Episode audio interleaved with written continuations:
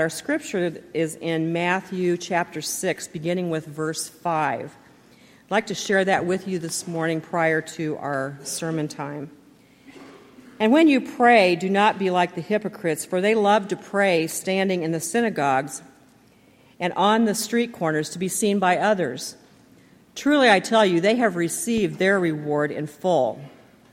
But when you pray, go into your room Close the door and pray to your Father who is unseen.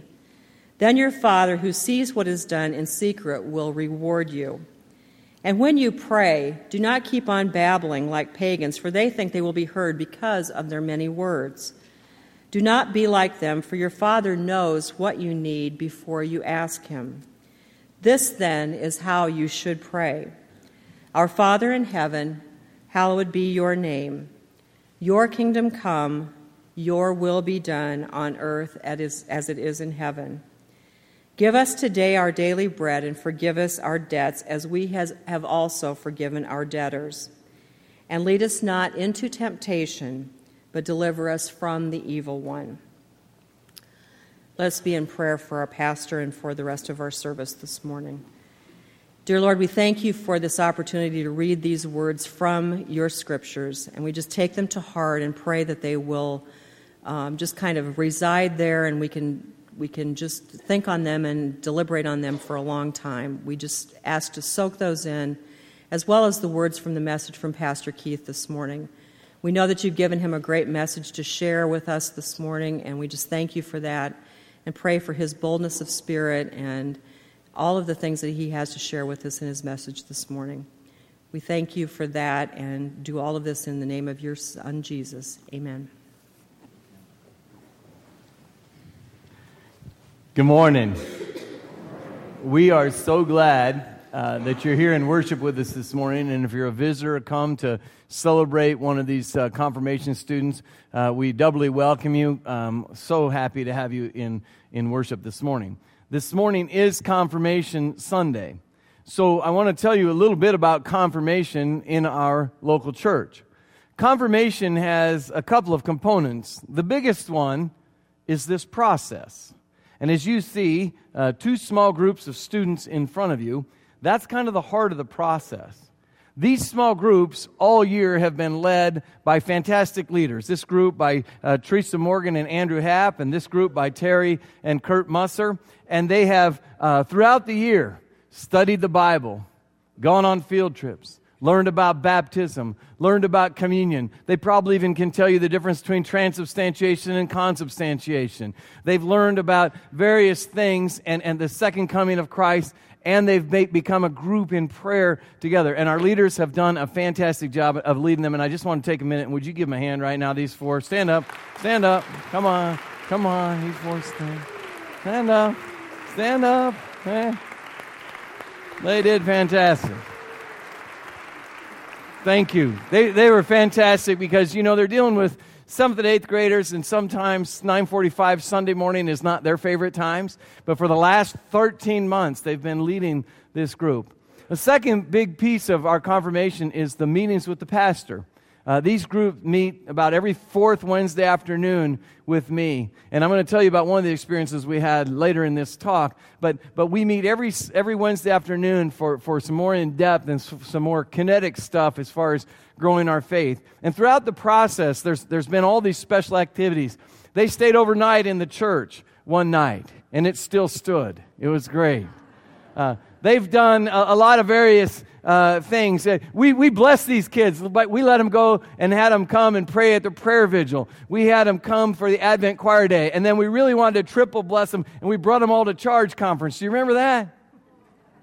The adults are saying, Really? Don't you love the kids? But we, we, we do, and, and we've encouraged them to do community service, services by helping their neighbors, by participating with Fly, by um, doing all kinds of things for their schools, their church, the Salvation Army, and many others. And, and that's been the process. And that brings us to the moment. Because the moment of confirmation is today. And I want to tell those of you that are sitting here in the front rows today, you're going to come and kneel here. And when you kneel here, you're going to be surrounded by your group leaders, your pastors. Your parents will come up behind you. But you are going to kneel down. You'll be the only one kneeling down. And when you kneel down, you are in, admonished and encouraged to make a declaration of faith. That's what confirmation is, is about confirming your commitment to Jesus Christ. You, you will kneel down and make a declaration of faith. We will lay hands on you. And we will pray for you, for your anointing, and for the baptism of the Holy Spirit, because it says in the scriptures, to be born in Christ, you need to be born of water. That's baptism. Some of you are getting baptized today. And the Spirit. And we're going to pray that through those words that we've, we've practiced. Now, understand this. I want to be absolutely clear with you, uh, 10 here, 11 here at this particular service. Our prayers, when you're kneeling down here, are not congratulations to you. They're not congratulating you for some great thing that you've done. The congratulations with the donuts already you had downstairs, right? The congratulations might be in, in some of these things that we give you, these wonderful cross and flame symbols made by, by, by Jim Clausen, the Bibles or, or your certificates. Your, your, your, your celebration, your congratulations probably going to be with a family meal or something like that. You may even get a gift card or two today. Those are your congratulations. But this is not your congratulations. That's not what we're doing here in worship our prayers, and even as we clap for you, even as we applaud you at the end of the service because you've come to the end of confirmation pro- uh, process, are not congratulating you on a job well done. They're a welcome. They're saying, Welcome aboard.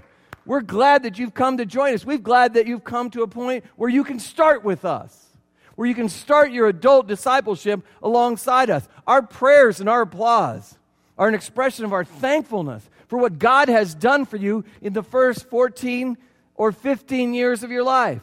We're so grateful to God for that, that we will pray, we will cheer. And our prayers and even our applause are not a congratulations, they're filled with hope that your commitment to God and your faith in God will continue to grow day by day as you walk alongside us. Because here's the deal, guys there is among the world today this thing in the church this confirmation and graduation tension.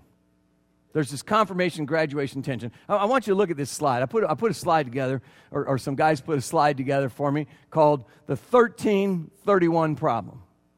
That's a problem.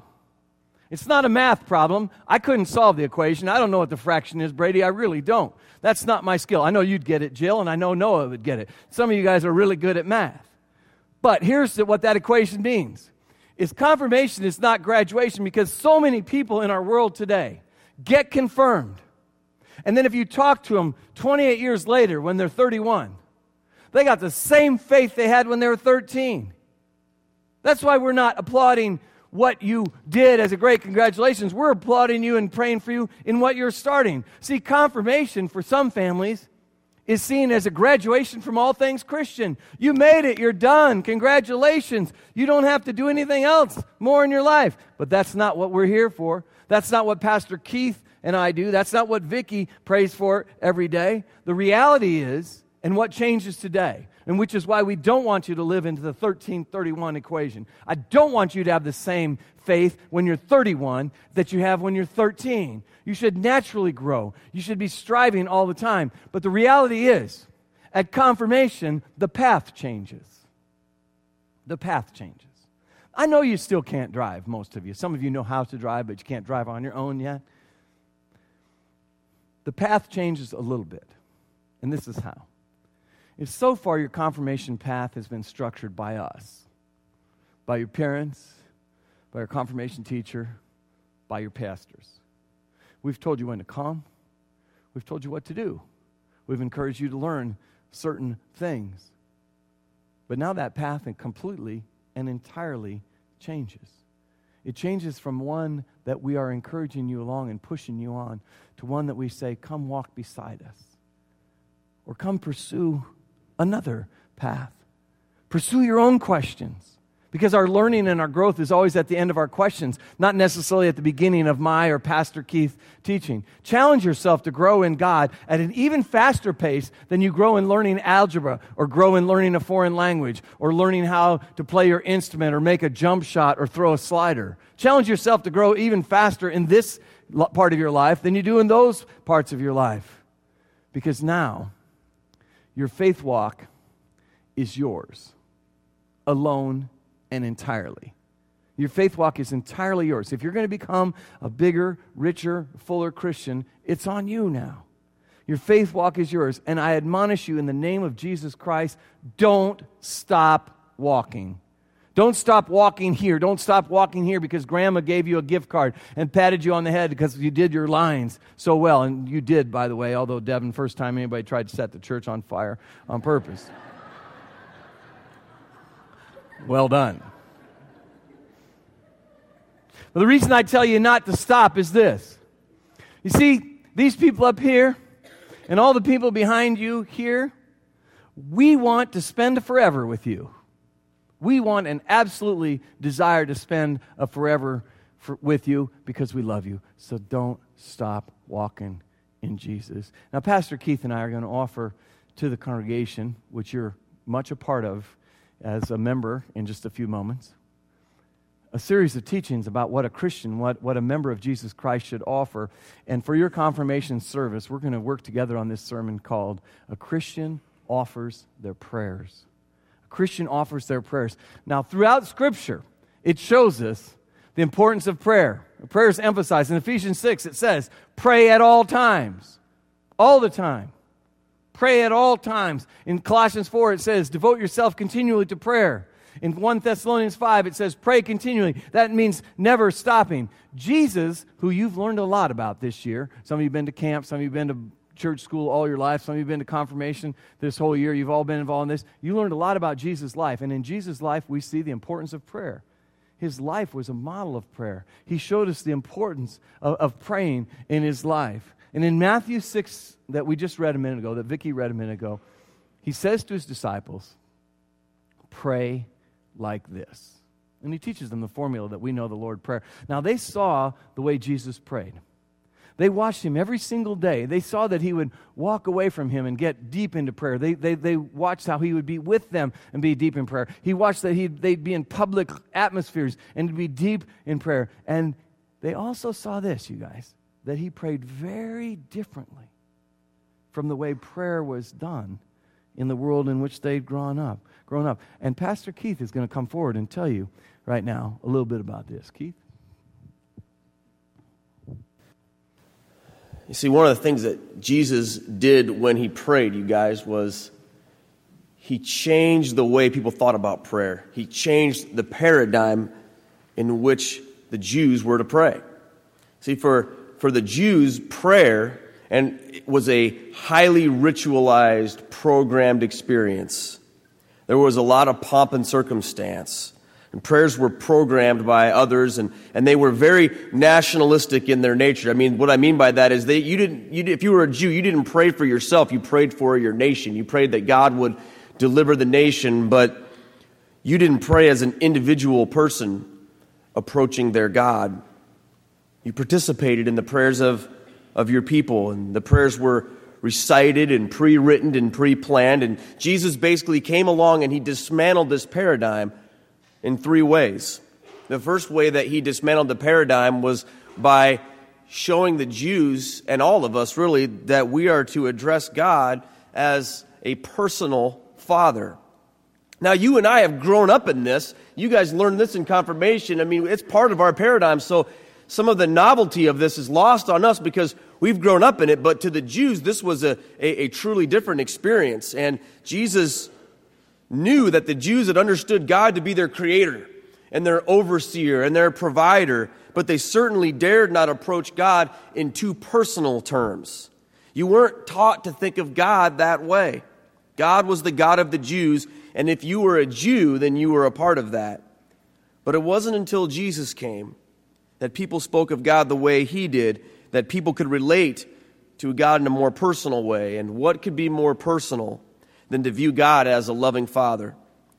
Fatherhood then becomes the lens by which we are to view our relationship with God. So, if that's the case, and I want you to think about your prayers, confirmation students and the rest of us, if that's the way that we view our prayers, then here's something that we understand about God that He knows, according to Jesus, what we need even before we ask. I think we can understand that, right? We can recognize the fact that God is all knowing and that God doesn't lack any information and that we don't need to explain to God. I always crack up when I'm in groups of people praying and they, it seems to me like they're trying to report to God what happened. Oh God, we're praying for Joe last week at 7.30. He fell and had an accident. He was wearing a blue shirt and, uh, Lord, he hurt his right ankle and we just asked Lord that you, you know, God doesn't need us to give him information, right?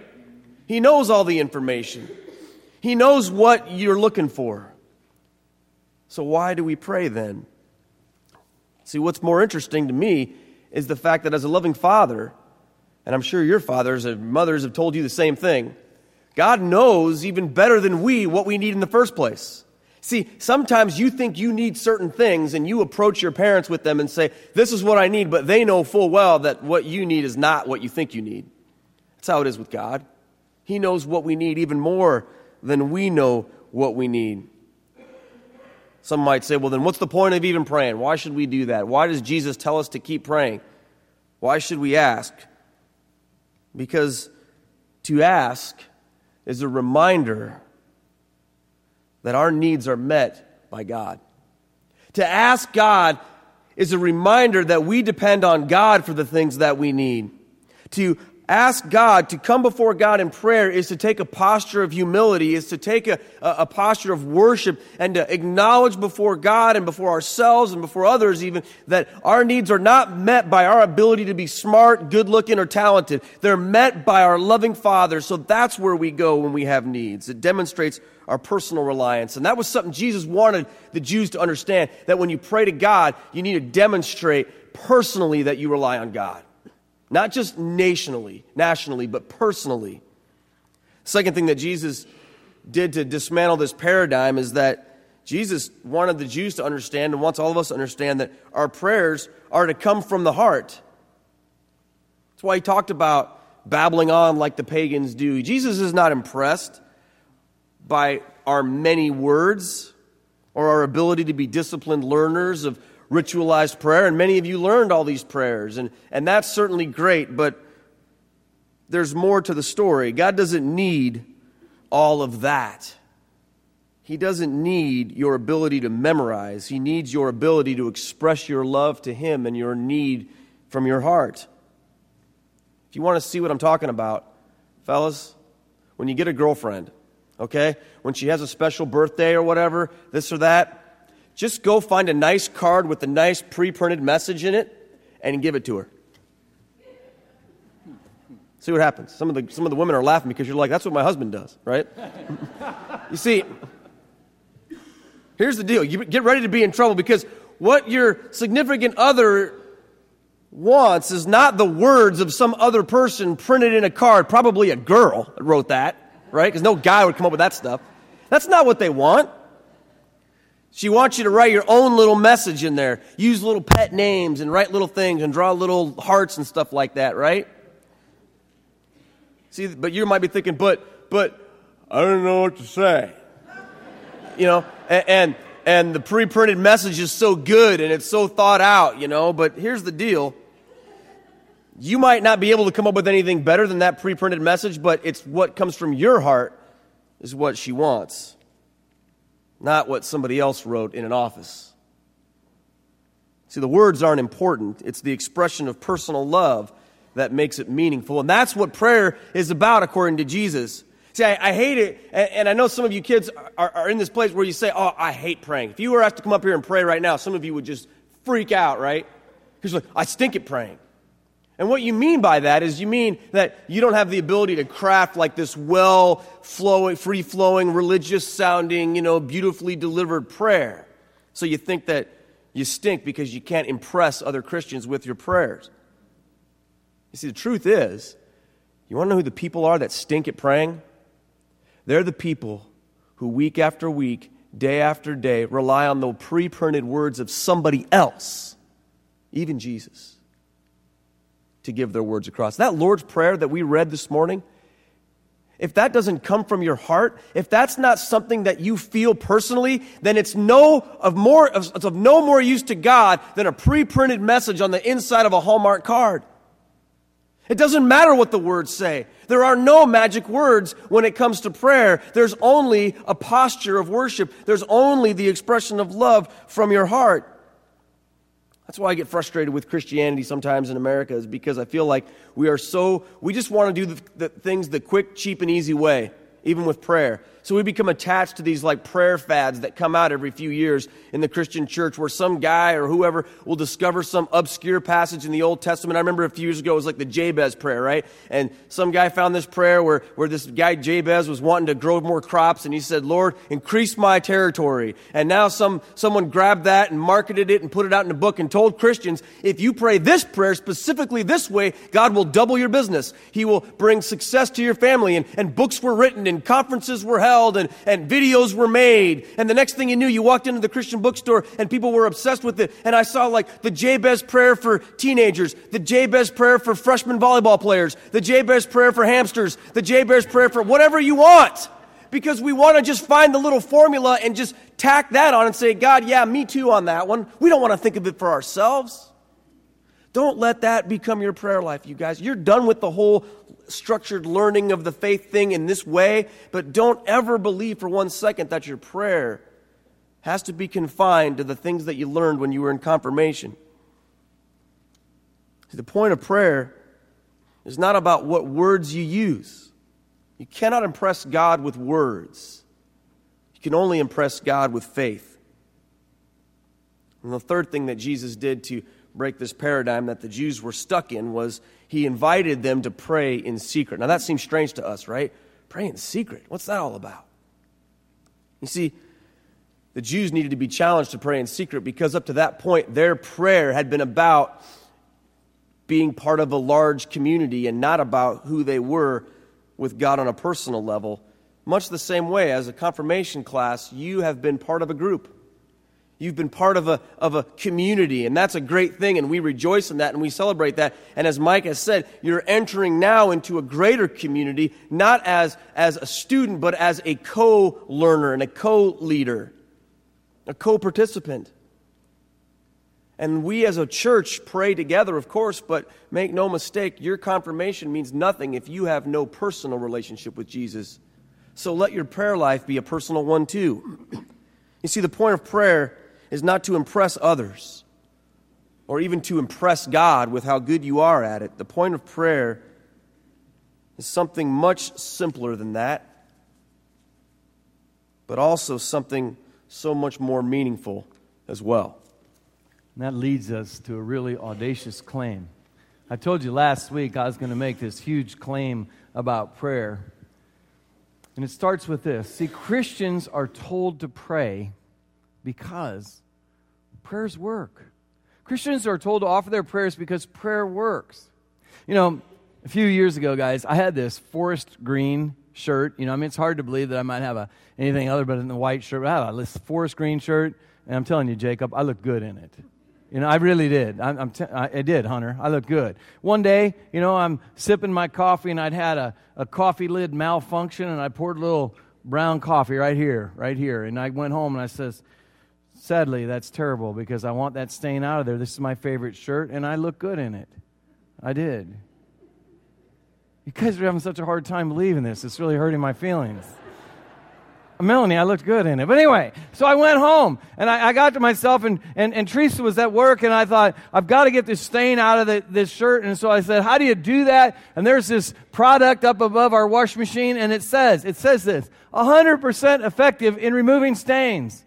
I said, that's awesome. So I put it on there. I jammed a bunch of it on there. I rubbed it in. I read the instructions. I had to put the bottle on the floor because I didn't have my glasses. But I read the instructions and I rubbed it in there and I put it in the wash machine.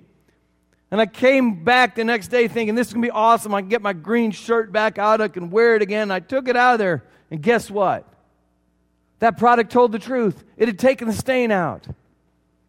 But it had also taken the color out in this big part of my shirt and it put that color on a pair of my pants.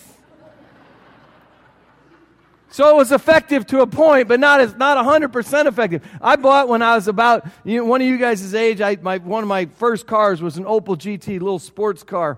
And I was over by Washington High School, and this guy sold, sold it to me. He says, You know, the beauty of this car is it starts every time. Guess what? In the middle of the winter, it never started once.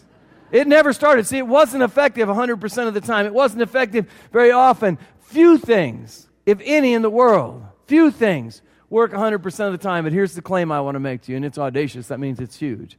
Prayer works 100% of the time. Prayer works 100% of the time. It was a day. Mama T and I were in, Mother Teresa and I were in Jerusalem one day. We were walking up to the Wailing Wall, and the Wailing Wall is this big wall on the side of the Jerusalem temple where it used to be. And Christians and Jews have gone there for years. It's a holy place to the Jews. matter of fact, it was a day where they're having a bar mitzvah, which is actually a lot like confirmation in, in the Jewish world. So they had all these young men there, and there were people all around them. But before we went, I'd asked the church, everybody in the congregation, to write on a slip of paper a prayer that they had. And when we got together as a team before we went, we prayed every single one of those prayers, hundreds of those prayers. They were prayers for healing. They were prayers for celebration of something great that had happened in their life. They were prayers for recovery from, from, from alcoholism. There were all kinds of prayers. And we rolled them up. And this has been a historical thing that people have done for a long time. Is they roll up these little pieces of paper, real tiny, and you shove them in the cracks in the wailing wall. And you pray for them. And I can remember that moment and like Pastor Keith said, it was awesome, but nothing magical happened there. We put the slips of paper in the wall, and something powerful happened, but nothing magical. See, what happened that was powerful and what was effective was that the prayers of God's people authentically and genuinely were prayed, and we know they were heard from God. Now, you guys had this experience with me. One Wednesday afternoon, we walked all around the church with hymnals and talked about our burdens. Remember that? We carried those heavy hymnals. And then we ended up in the prayer room. And every single one of you, we went around the circle and said, Share what your concerns are, share what your joys are. And you told us. And then you came and knelt down at this very kneeling aisle, altar. And one of the other ones of you took a little oil, put it on their thumb, said the person's name, put the sign of the cross on their forehead, and said, their name. I anoint you in the name of the Father, Son, and Holy Spirit. And we began to pray. And we'd lit some candles in there, and it was dark because it was fall and winter. And there was this real holy moment. And I know that for a lot of you, you felt that was really, really cool. Something really neat happened that day. But I will tell you this there was no magic there. Nothing magical happened. What you simply had there in that moment as we went around the circle and with our hands on the person prayed each, each person for that person, what happened there was that the prayers of God's people, and in this case, you all, the prayers of God's people were authentically spoken. They were genuinely said. And I guarantee you, without an exception, they were heard. Did those prayers need to be said in special places? I mean, did Teresa and I have to go all the way to Israel to pray in that special moment? Did we have to turn the lights off and light a candle in the, in the prayer room to have this special experience? Of course not. We did those special experiences so that the, we might be reminded in those places of the power of God, of the absolute power that your God has. Even the most immature Christian knows that rubbing a genie's lamp and getting three wishes is not prayer. That's not what prayer is like. Prayer is about believing in and connecting with our God, who, as Keith said just a moment ago, is everywhere, knows everything, and is all powerful. See, prayer is a statement, an expression of our faith and confidence in God. We believe that faith can move mountains. We really do, guys. But it's God that does the moving. So the question then is Pastor Mike, if prayer is 100% effective, if prayer works 100% of the time, then our question is why? Our question is why, right? Because we've prayed. So if you're telling me, Pastor Mike, that prayer works 100% of the time, answer the question why. Because I got these why questions myself. You know, because I could say, why? You know, I prayed that my father wouldn't die of cancer, and he did. I prayed that one of my nephews would not be embroiled deeply and suffering physical effects from alcoholism, but he is. And I prayed. And I pray that we might have the, the right number of funds right now, that we might have 20 million bucks drop in our hands so we can go out and build a new church. I prayed all these things. How can you say they're effective? Because that's not what's happening. Well, here's the thing the 100% effectiveness in prayer is not, as Pastor Keith said, getting what we want.